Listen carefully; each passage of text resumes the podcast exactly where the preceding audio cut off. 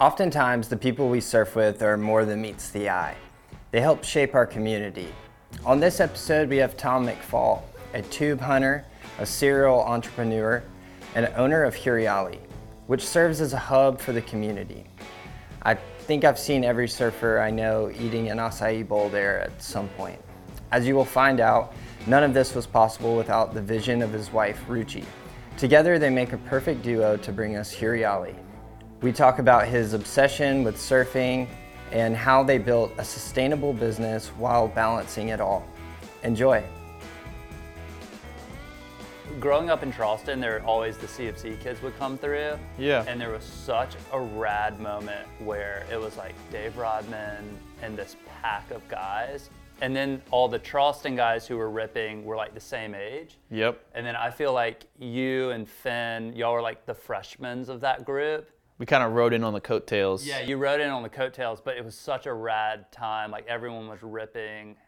That was a super fun time. Um, I remember coming in kind of cold to the Charleston surf culture and being like, holy shit, this place is sick. And like the waves are pretty fun, but the local surfers fucking rip. Yeah. Um, so that was kind of like a wild eye opener because I felt at the time coming from the Northeast that the surfers were actually better as a whole here, which Yeah. like kind of surprised me given the caliber of waves is different. Right. It's, But- I think it was like I feel like it's ebbed and flowed, but that Yeah. that period was like hot. Like it was Yeah, like looking back, I remember seeing like Albert um, and some of those boys, and and then like there was also like a heavy local vibe back there.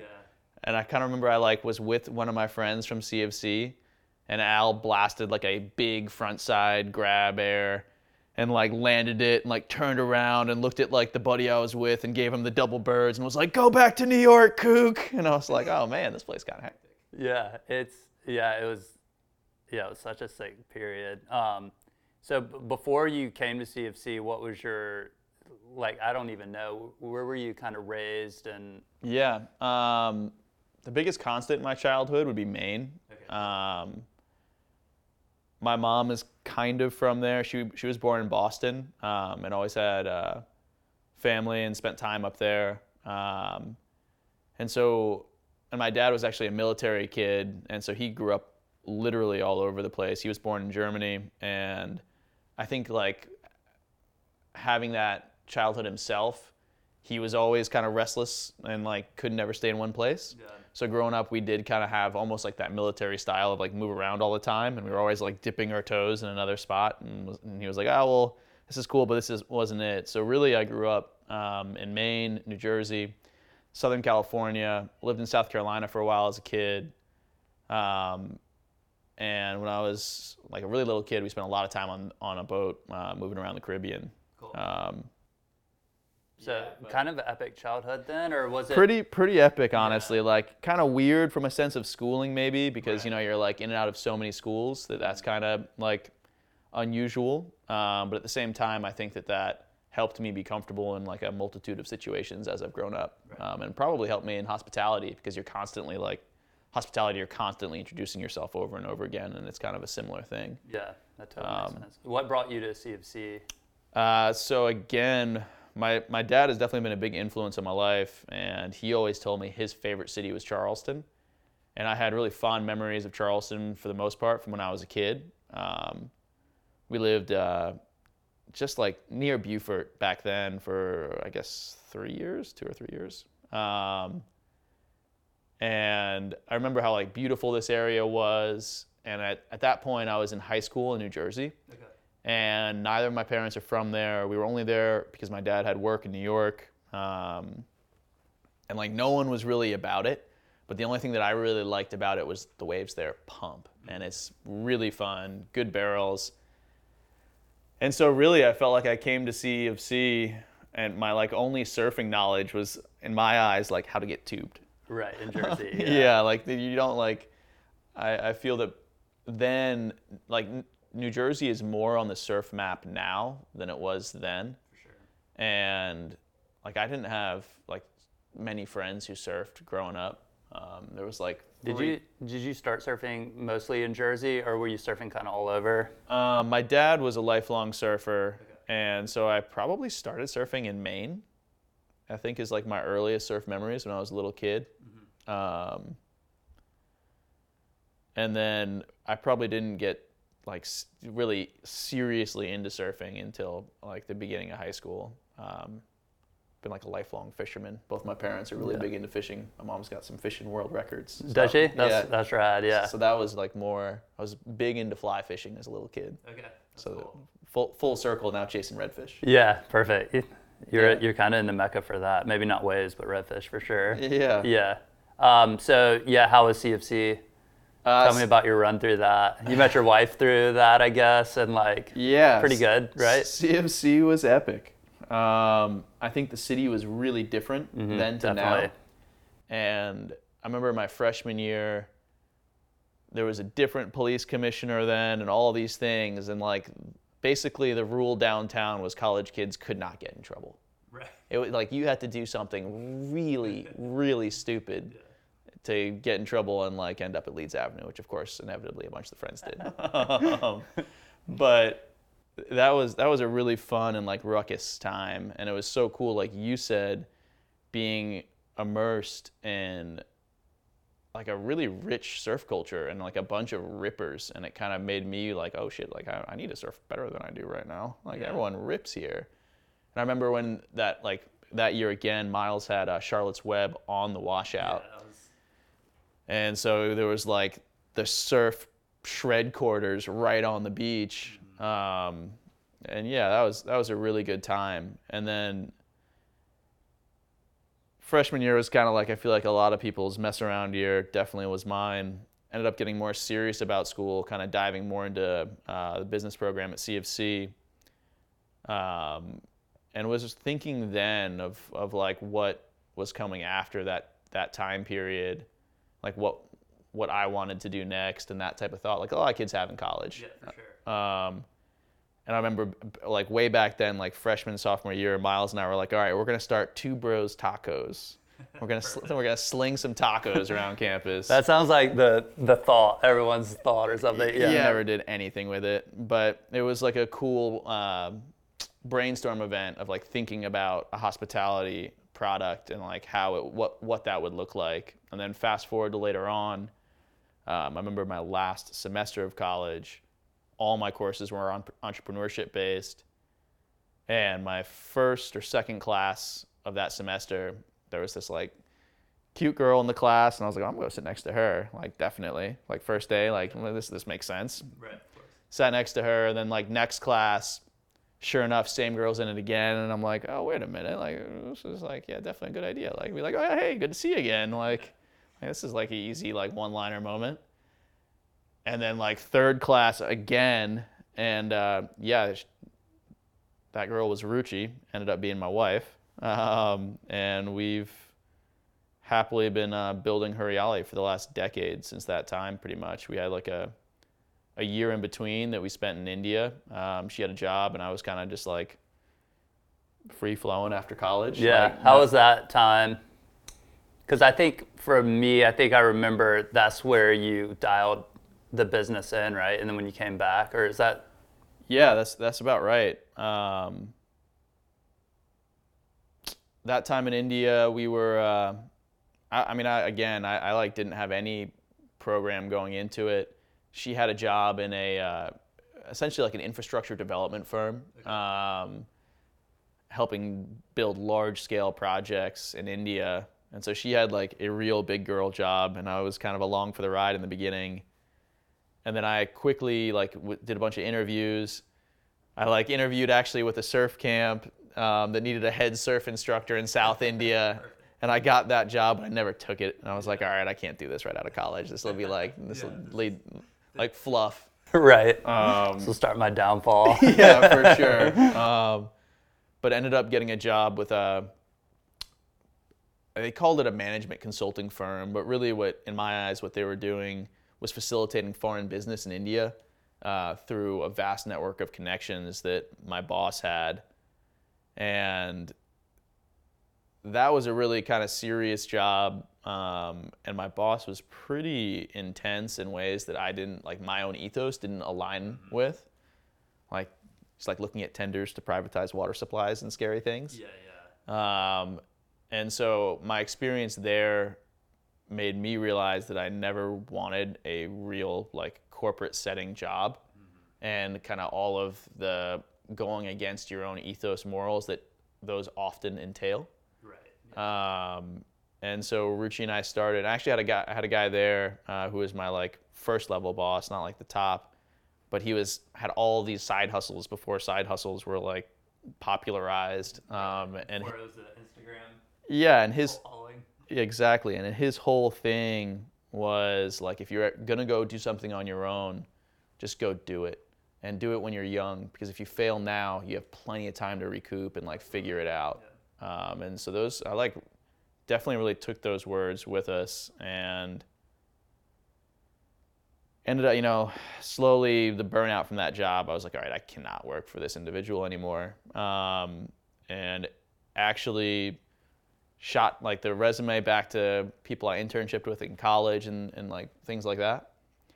And ended up getting a job in Shanghai, uh, China, uh, at this like really weird, at a plastic inmec- injection molding company Okay. um, that had, you know, as a multinational and signed signed up like contract. It was like this really cool setup where they were going to be teaching me Mandarin at night, and I was staying in like the French district of Shanghai, which is like the So nice- you were over there. so I so I, we're getting there. Okay, okay. Yeah, Yeah, yeah. And, like- and so like this whole thing, and it was like a really cool setup. You know, uh, I was gonna get paid really well, um, and definitely would have been an epic springboard for a career into that part of the you know into that uh, universe. I guess I don't know. Um, and we were gonna come back to Charleston for two weeks as like a interim vacation before going back to Asia again. Were you thinking like I'm just I'll surf one day again when I can buy a beach house, or like, or were you still like frothed up? So I was still frothed up because I surfed a lot in India, in Okay, South yeah. India, and the waves were good.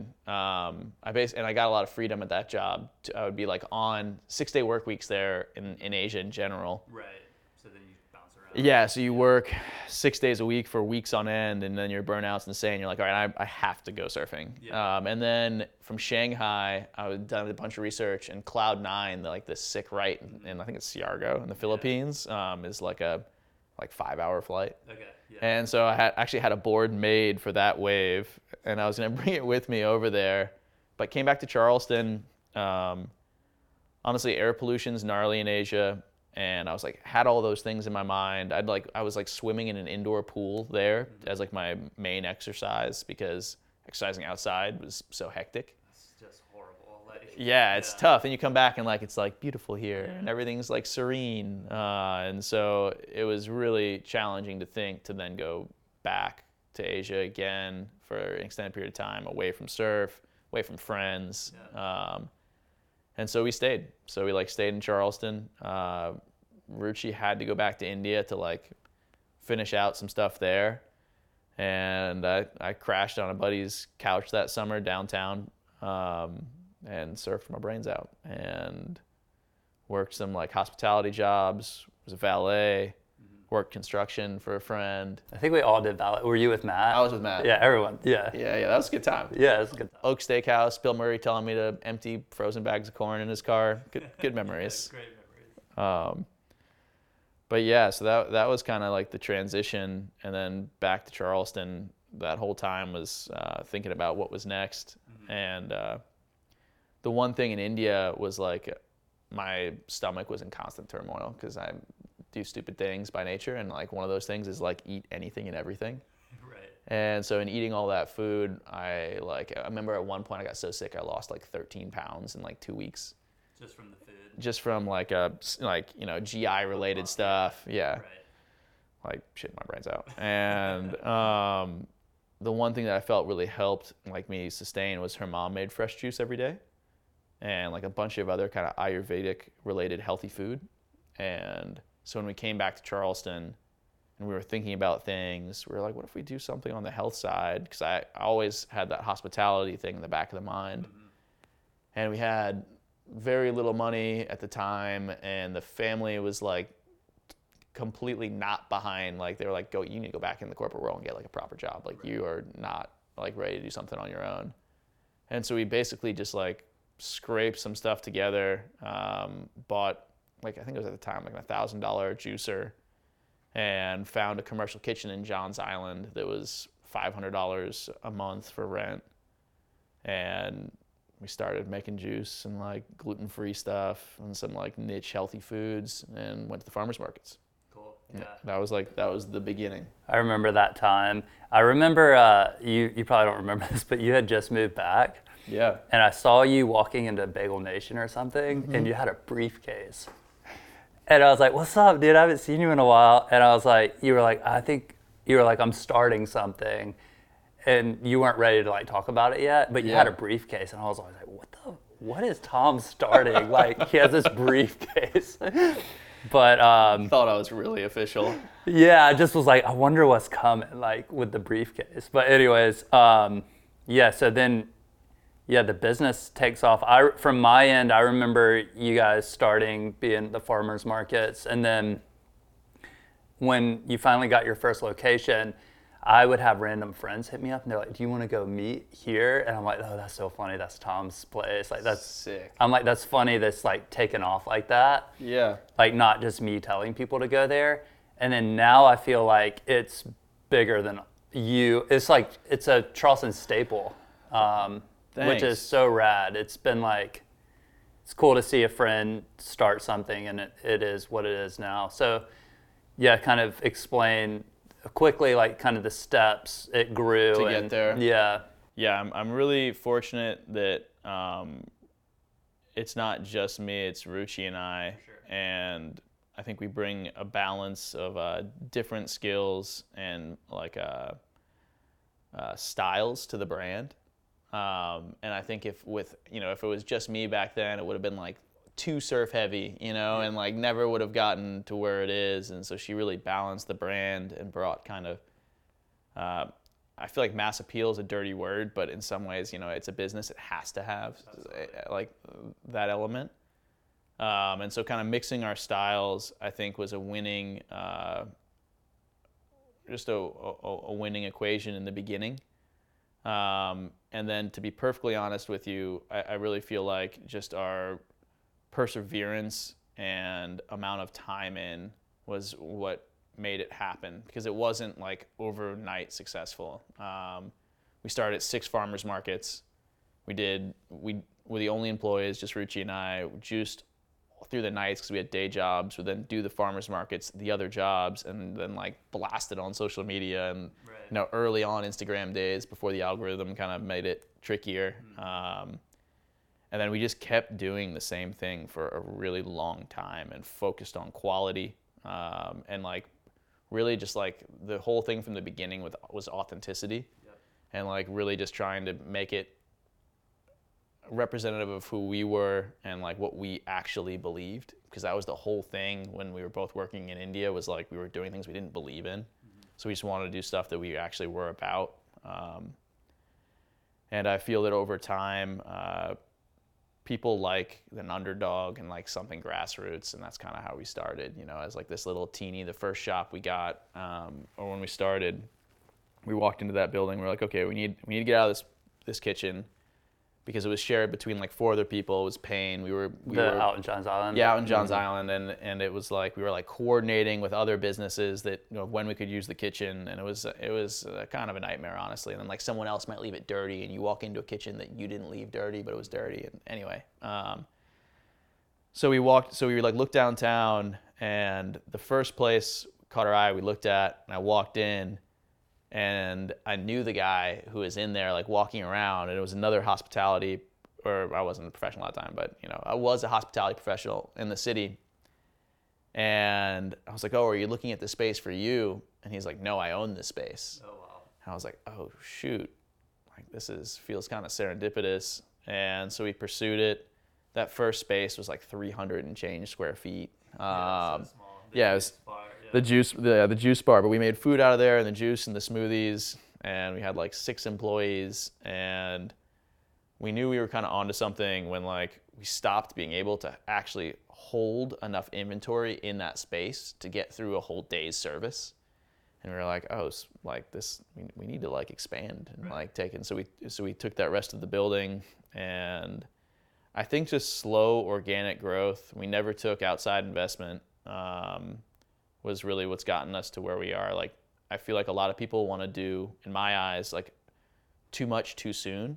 And I think just slowly biting off a little bit more and more over time has kind of uh, enabled our sustainable trajectory of growth. And you know who your you know who your clients are that way. You're Yeah. you're not creating like a fluff business. Like, Yeah. Yeah.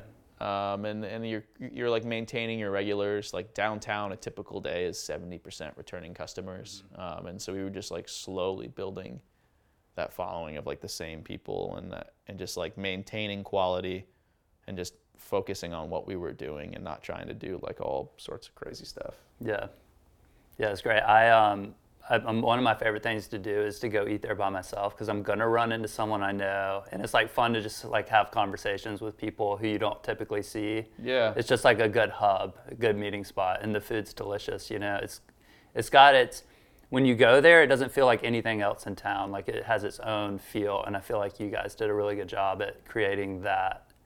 I appreciate it, and I think that that may, you know maybe my explanation for that would be uh, Ruchi and I both had unique um, upbringings, and I feel like we grabbed a lot from that in creating this business. You know, she was born and raised in India, um, and has done a lot. Her her dad is very passionate about uh, history and traveling, and she's done a lot of traveling and seen a lot of the world. Um, and then definitely brings the stylish counterpart of the two of us. Right. Um, and then just my upbringing has always been focused on nature and the outdoors, and uh, I think that combination has has kind of created, like you said, something that you know is is a representative of us in some ways, and then now even more, it's it's representative of everyone that's part of the team as the team has grown. Um, I think Huriyali's got like 40 employees right now, which is kind of hectic, but Yeah, so I couldn't imagine. That's, Um, yeah, it's cool what it's become. Yeah, and then, then our goal also has, has always been to be like a community hub and a community center, and like what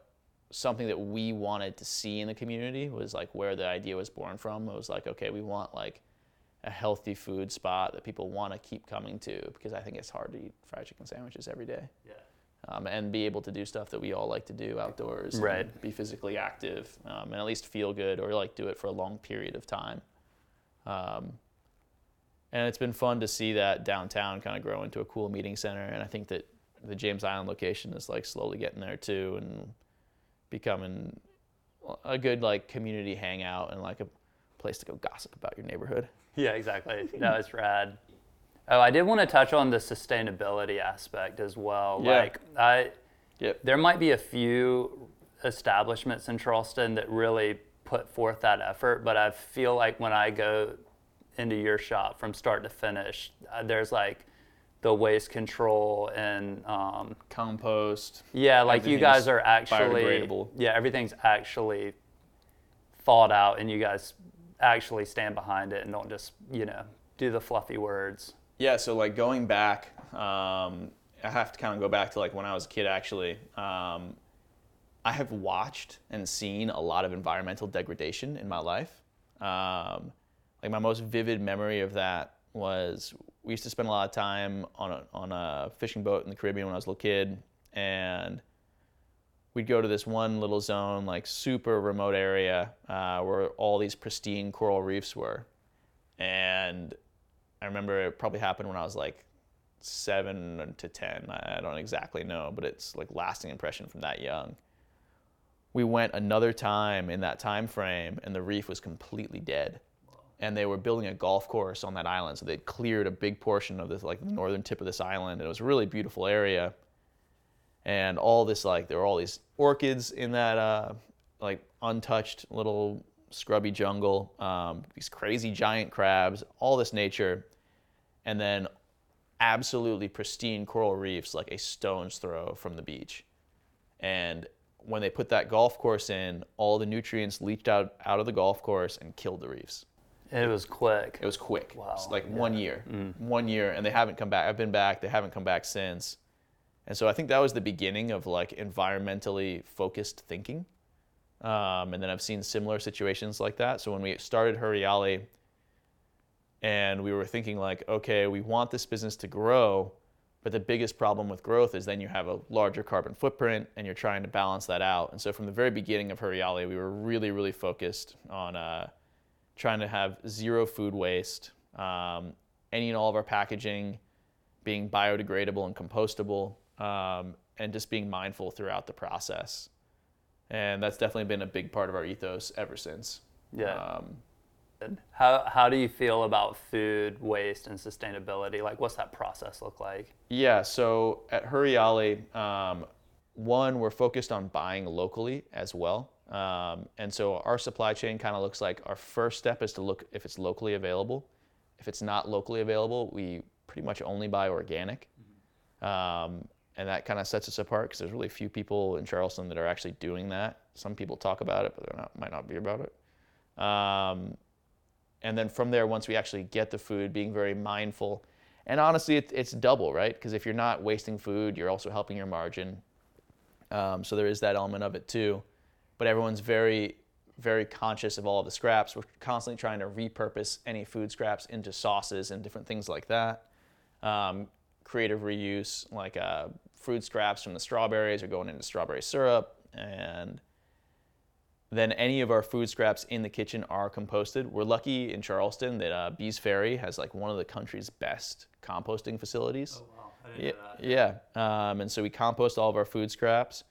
We compost as much of the uh, customers' waste as we can too, and we're kind of working on a better system of how to like help people sort that. So at the end of the day, our employees aren't like digging through the trash, which is a challenge. Um, but yeah, that's that would be the biggest part. There is conscious of what we're using, making sure not to you know have spoilage, reusing scraps for other purposes, and then composting anything that isn't repurposable. Um, so it's not hitting the landfills.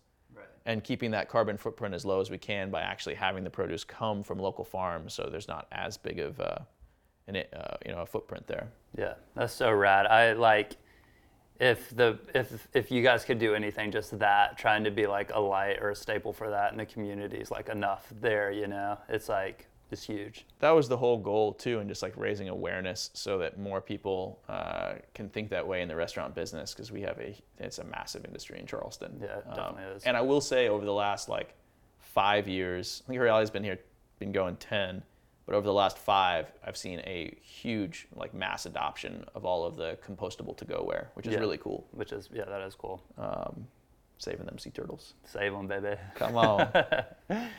So the the name's interesting. Even the color, like when you drive by, it's just such a off green. It like it's you guys now. Like you could see it from a mile away, and it's it's cool. Tell me about the name and how. Yeah, that- kind of like the brand identity a little bit.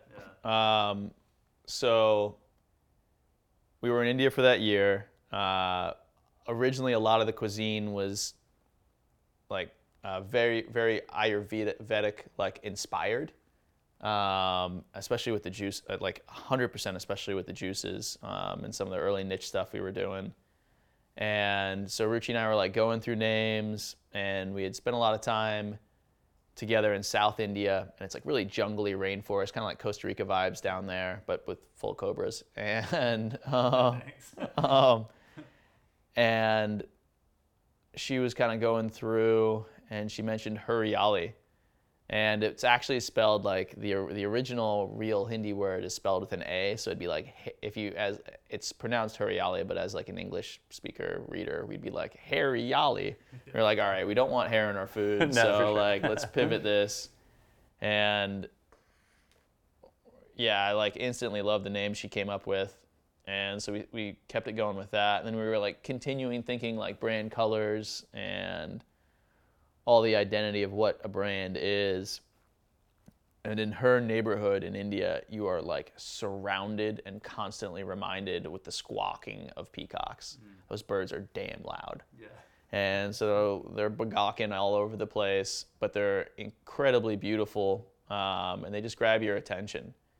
And so when we were thinking about like with Ayurveda being such a focus and the peacock is really big in uh, Hindu lore and like everything India really. um, we were like, the Peacock is kind of perfect. And then like thinking about colors and branding, we kind of were embodying the spirit of the peacock, peacocking a little bit, honestly, and leveraging that time spent in uh, in the Caribbean. I feel like those like the really bright colors of the Caribbean water, and then also uh, if you see like all like the little like fun happening bars and restaurants there are often splashed in color. And so that was really the big inspiration of kind of again like infusing our childhoods together and mixing the two um, to create what it is and like a, a representation of, of kind of who we are as well. Um, and so those big bright flashy colors to kind of grab people's eyes in an area of Charleston that back then there was like really nothing in that neighborhood um, of its kind.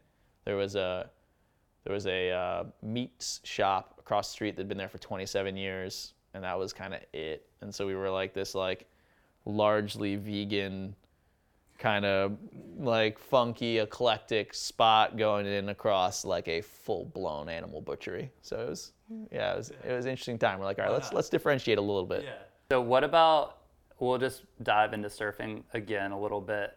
I feel like you are uh, one of the guys who's on most swells here, or like surfing a lot, and you travel a good bit. And so, what keeps you motivated to surf here? Surfing Like, is fun, and being from the East Coast, like wherever you are on the East Coast, I, you don't maybe in New Smyrna, but other than that, like you don't ever have surf all the time.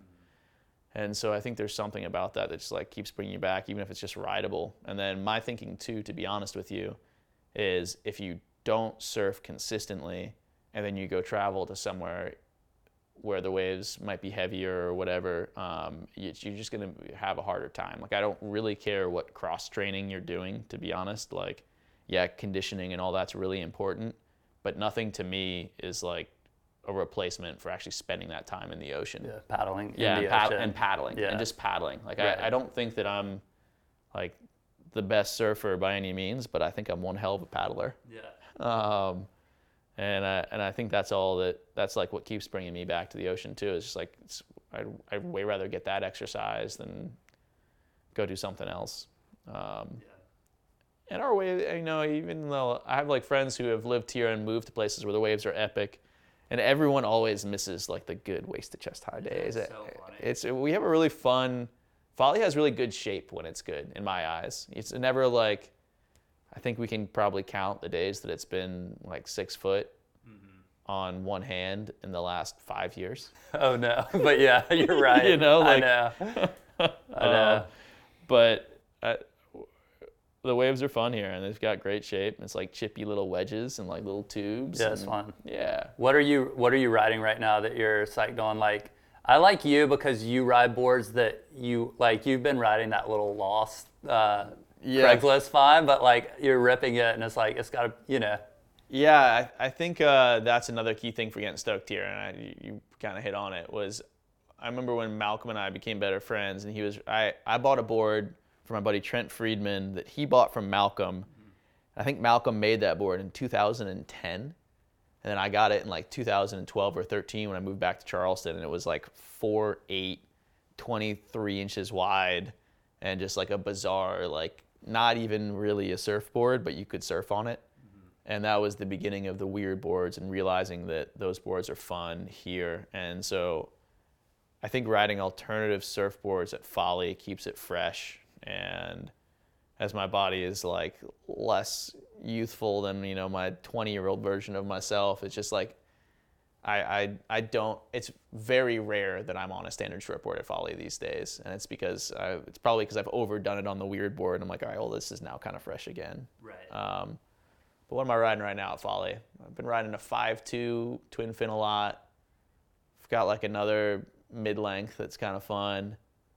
My my Richard Prouse 5.8 red uh, twin fin is really fun, but I usually ride that two in one. Um, I've been riding a longboard a lot. I've noticed that. How's the longboard game Oh, coming? man, I'm pretty. I'm a pretty poor, like piss poor longboarder yeah. but it's been really fun to learn something new. I visited my good friend in Malibu and was like a complete kook in the lineup. Mm-hmm. And I was like, fuck, I kind of suck at this. And So I made it my mission in the last two years to like at least to be able to cross step and like kind of ride the nose. Yeah. It's longboarding's fun. Like when right before I moved off the beach, I would longboard every day, and I Yeah. felt myself getting better. And then I quit for a long time, and I like suck again. It's I don't know. I feel like both you guys are pretty stylish longboarders. Uh, yeah. Well, I'm trying, but it's like, yeah, you. It's fun to to work at it because you definitely can get better. Yeah, and it's a new challenge. Yeah. And in reality, you can't ride a shortboard for real here that often. And you can ride a longboard like what? Maybe like 280 days a year, 300 days a year? I mean, it depends on the mindset, but definitely. Yeah, for sure. Um, so yeah, that's that's been really fun. I've I've enjoyed, um, and again, like you said, it's just paddling, um, and yeah, I I just like being able to be comfortable when I do go somewhere where the waves are better. Um, we one question we've been asking everyone is because we're just so curious about this. How is it for you? And we may have touched on this, but the work life, surf, family balance. Like, how do you navigate that? Do you do you have any wisdom for for people? I just I like hearing about it because I I find myself like I don't make plans with people a lot of times because I'm trying to always keep my schedule open for surf. Like, how do you kind of navigate that? And then with having a business too, it like brings a whole other element. Yeah, I think the big thing for me is making sure that I'm getting my work honestly. Like, first of all, if I have like the raddest wife in the world and she totally understands the passion and knows that like I'm also probably more fun to be with if I've like been surfing and like gotten my time in the ocean. Um, but then on the business side, like if I'm, if I honestly, if I don't feel like I've gotten my work done, that I'm not going to enjoy my session anyway, because I'm an, I'm a very obsessive person. And so if I haven't like quelled that side of the obsession, because in reality, I honestly like creating and, and building what we do in the hospitality world as much as surfing. Um, and so I, I try and kind of compartmentalize the two into different time blocks and make sure that I'm spending an equally ridiculous amount of time on the business as I am plotting and planning and actually surfing. Right. Cool. Um, and, I, and I feel that that helps a lot. And on terms of the, the work family life, like again, Rooch just kind of gets it, and uh, she definitely lets me go do my thing, maybe more than most. Yeah. Um, I'm, I'm super lucky there. Uh, but I, I like you, like I like you were kind of saying is I think it's also like putting time in, you know, being a good partner, um, being a good business person, and then you kind of get to have your good ocean time. yeah. Perfect. Sounds like a good mix. Yeah. Yeah. Yeah. Balance, right? Yeah, it's all balance for sure. Um, what is what's next for you, or like, or more locations down the line, or is it? Yeah, we've got a couple macro projects that are just like in the beginning stages because now her, the Huriyali Riverland location um, is just now starting to find like stasis, I would say, um, like being a little bit more self-sufficient. We had a really t- hard time uh, staffing that location. Um, it's like a weird time in the restaurant industry uh, as a whole, and then Charleston is so competitive. Right. And so I think we're trying to make sure that everything is battened down and smooth at that one before we bite off too much. Again, kind of like staying in our lane and like knowing not to go too fast. Um, we've definitely talked about doing more hospitality. Uh, like products isn't the right word, but um, we've thought about opening more locations and doing that dance. We're just not sure what's next. And then also uh, was really involved in building that uh, restaurant and enjoyed that side of the creation of like using my hands and seeing it come to life around. And so I, I could see us doing more of that as well. Um, I think the whole fun that Ruchi and I, it's like it's really fun setting up a space and then like presenting it to the world. Yeah, that's cool. That's gotta feel good. Yeah, it's, it's a fun, it's like a fun it's a fun feeling. Um, it's like almost as good as getting tubed. Yeah. not, not quite as good. But, um, and so yeah, so more projects, uh, more barrels for sure, and maybe a combination of the two somewhere else. We've kind of been asking, what's been your favorite uh, swell you've ever had here? Most memorable? At Folly, Yeah. There's like one day in particular that was really. There's been like a. There's been. That's the theme of Folly, by the way. It's a day or a window. It's not like a five day swell. They just Nah. there's a couple really good ones. Like I remember when I first moved here, um, it was either a tropical storm or Hurricane Noel. Yeah. Was the first time I was like, oh snap! Like the waves get good here, like get really fun. And I surfed the washout with Finn in the morning, and I probably shouldn't say his name on camera. Um, no, I was kidding. um, and uh, um, and he was getting mega barreled, really good ones and it was really fun. And then we moved up to the pier, and the pier had like just absolutely crispy, head high, foot overhead waves running from the pier to past the condos, and you could do like seven off the tops. Um, and that was a really that was like the first really special sick session uh, at, I remember at Folly. And then I remember, I guess I remember a couple.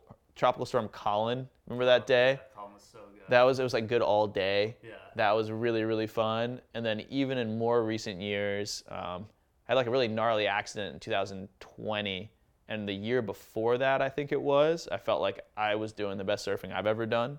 Um, and we had some, maybe it was like a tropical storm or like some system, and it was just like kind of like wobbly, funky barrels in the morning and really, really fun. It's like one of those sessions that I felt like I just kind of couldn't miss. Right. And then by the afternoon, it had sorted itself out, and it was just like head high, like chest to head high, perfect, really punchy tubes. And there's not many places in the world, in my eyes, that you can like get maybe like 50 barrels in a day. Right. And Folly Beach, when it's really doing it, is like that's not. so- yeah, yeah. there's, you can get so many waves, and it's so high action, and like you've got like a six foot swell at seven seconds, and it's just wave. You like the minute you paddle back out, there's another Yeah. wave, and I, I- that day is burned in the brain of like catch a wave, get tubed, paddle back out, right into another one, and it was just like that for like four or five hours, and then I remember just like sleeping for two days. Yeah. Yeah. Getting tubed at home's the best. I That sorry, real quick. That was the day that Cuff. I don't remember if you guys remember this, but Cuff got that barrel right in front of like what's called the Bill Murray jetty, and it was like uh, Justin got the shot, and the shot was from like the main part of the washout, looking that way, and I still think that's one of the heaviest looking barrels and like heaviest looking barrel shots I've ever seen from Folly Beach. Um, and yeah, I, I I was second priority, and Cuff just absolutely dominated that one. I was like, fuck. But he got so much deeper than I was and came like spit out of that thing. So sick. Yeah, that's rad. The Bill Murray jetty, it's so funny. I've told like a million people that's Bill Murray's house. Do we know if that is? I don't think it was ever Bill Murray's house. I don't think it was either. I kind of feel like again, like Finn might have started that rumor. yeah, that sounds about right. It's like, hey, did you know that's Bill Murray's house?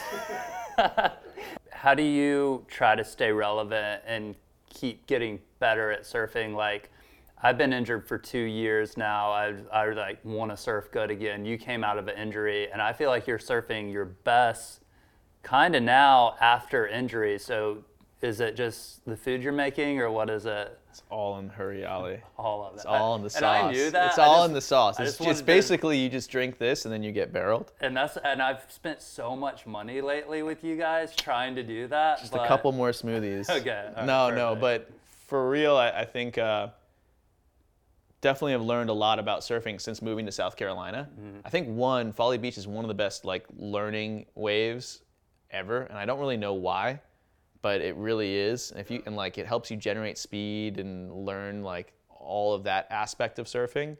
And then there's so many good surfers here that I feel like it's a lot easier to progress in surfing when you're surfing with better people. Um, I'll say, uh, like my roommate in college, Miles Hamilton, is a really solid surfer, and I, I definitely got a lot better surfing with him and Finn and like around you guys. Um, and then I, I feel like I actually started getting a lot better at surfing in like my mid 20s because I started riding all those weird boards Really? and riding like over volume boards and funky waves and like if you then you figure out how to turn those kind of funky surfboards because really I think that surfing and surfing like decently is all about going fast Right. and like my whole goal on my surfboard is I'm usually trying to just go as fast as I possibly can then I- up the volume. Yeah, and then I feel like you know you go faster, everything becomes easier. Um, your turns look better because you're displacing more water because you're going faster. Um, and then post injury, I I feel like honestly I was I, every best like trick I've ever done I feel like was before injury. Yeah. Um, honestly, like I, I like rarely try like air reverses and things like that anymore, except for if I'm like way too caffeinated and getting stoked. Yeah. Oh yeah, let's go. juice. Um, the juice. But uh, yeah, I, I think that again, I, I'm definitely a pretty obsessive person, and so I had bad wipeout surfing, messed up my hip really badly. Didn't know how bad it was. Was your hip from surfing? My hip was from surfing. Uh, the biggest waves I've ever surfed on the East Coast. Um, oddly enough, in Palm Beach. Of course. It was it was like pumping Palm Beach. I think uh, Richard Prouse was down there. I think he actually broke a rib that that day that session, and I like had a I took a bigger wave, like double overhead wave, airdropped, landed weird, um, pig dog, and then immediately got lipped and like compressed, really strange, and all my weight on my back leg. And what actually ended up happening was my uh, my femur hit the socket so hard that it uh, impact fractured the socket, and I cracked a piece of bone off and rolled into the joint. Didn't know how bad it was. Continued to surf and skate, but with a lot of pain. That like problem of proprioception ended up causing me to break my ankle. So I broke my ankle and my hip. Uh, got them both two surgeries on my ankle, one surgery on my hip, all within the same seven months. And then, uh, yeah, a bunch of healthy food for one, like focusing on inflammation to just keep inflammation as low as possible through eating really healthy, healthy oils, uh, more vegetarian than normal. Um, like I was vegan for a long portion of that time, just trying to keep inflammation down, and then just obsessive amounts of physical therapy, Right. Just like fully obsessive, and then coming back to it with the mindset of like, I just feel so fortunate to be able to surf at all because I had doctors being like, you shouldn't ever surf again. Like you're gonna like don't do that. And I was that obviously wasn't in the cards. Um, and so just coming back into it like as humble as possible of like anytime I'm on my surfboard, I'm just fortunate. Right. Um, I feel like has has really helped me. And then really like changing all- you know you're aging anyway and like aging gracefully and like we're not 18 year olds and I, I have more fun trying to like get barreled and link maneuvers than trying to like throw one hail mary. And so that change in mindset um, has been super helpful to kind of, I guess, stay relevant and uh, age gracefully. and then it's like you just try to get more barreled. Yeah, now. just way So- more barreled. I just want to get barreled. That's Yeah. like all. That's all I want to do on my surfboard is is like get barreled. Whenever I'm traveling, I tend to travel to places where the waves are barreling. That's like I don't. It's like all I want to do. I just want to get tubed. Yeah, not the worst thing. Nah.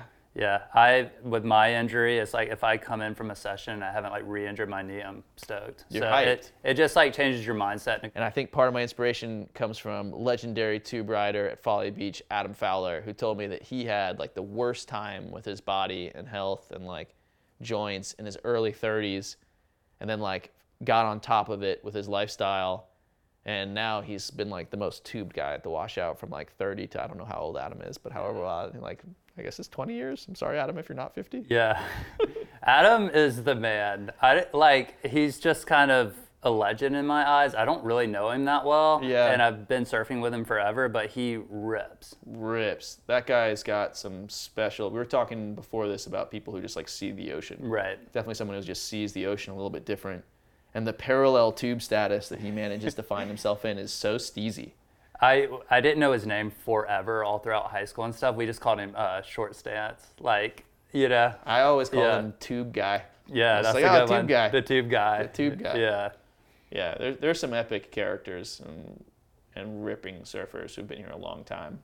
Yeah, there really is. It's a that's what we're trying to do with this. We're trying to like paint all those pictures of who those people are and kind of give them their nod. Um, yeah, so we're just seeing what's up. I vote for him on the podcast. I bet you'll have some epic stories about the Outer Banks. That guy. I also every time I've been to the Outer, not every time, but almost every time I've been to the Outer Banks and the surf's pumping, all of a sudden I see Adam getting blown out of barrels. Yeah, like, "Ah, I'm in I've the done- right place. I'm in the right place. Right. Yeah, I've done that a few times. Yeah, thanks for doing this. Thanks for uh, fueling us. Chew. And uh, yeah, hopefully we'll go get some good waves this summer and fall. Yeah, let's do it. Cool. Good chat. Thanks, boys.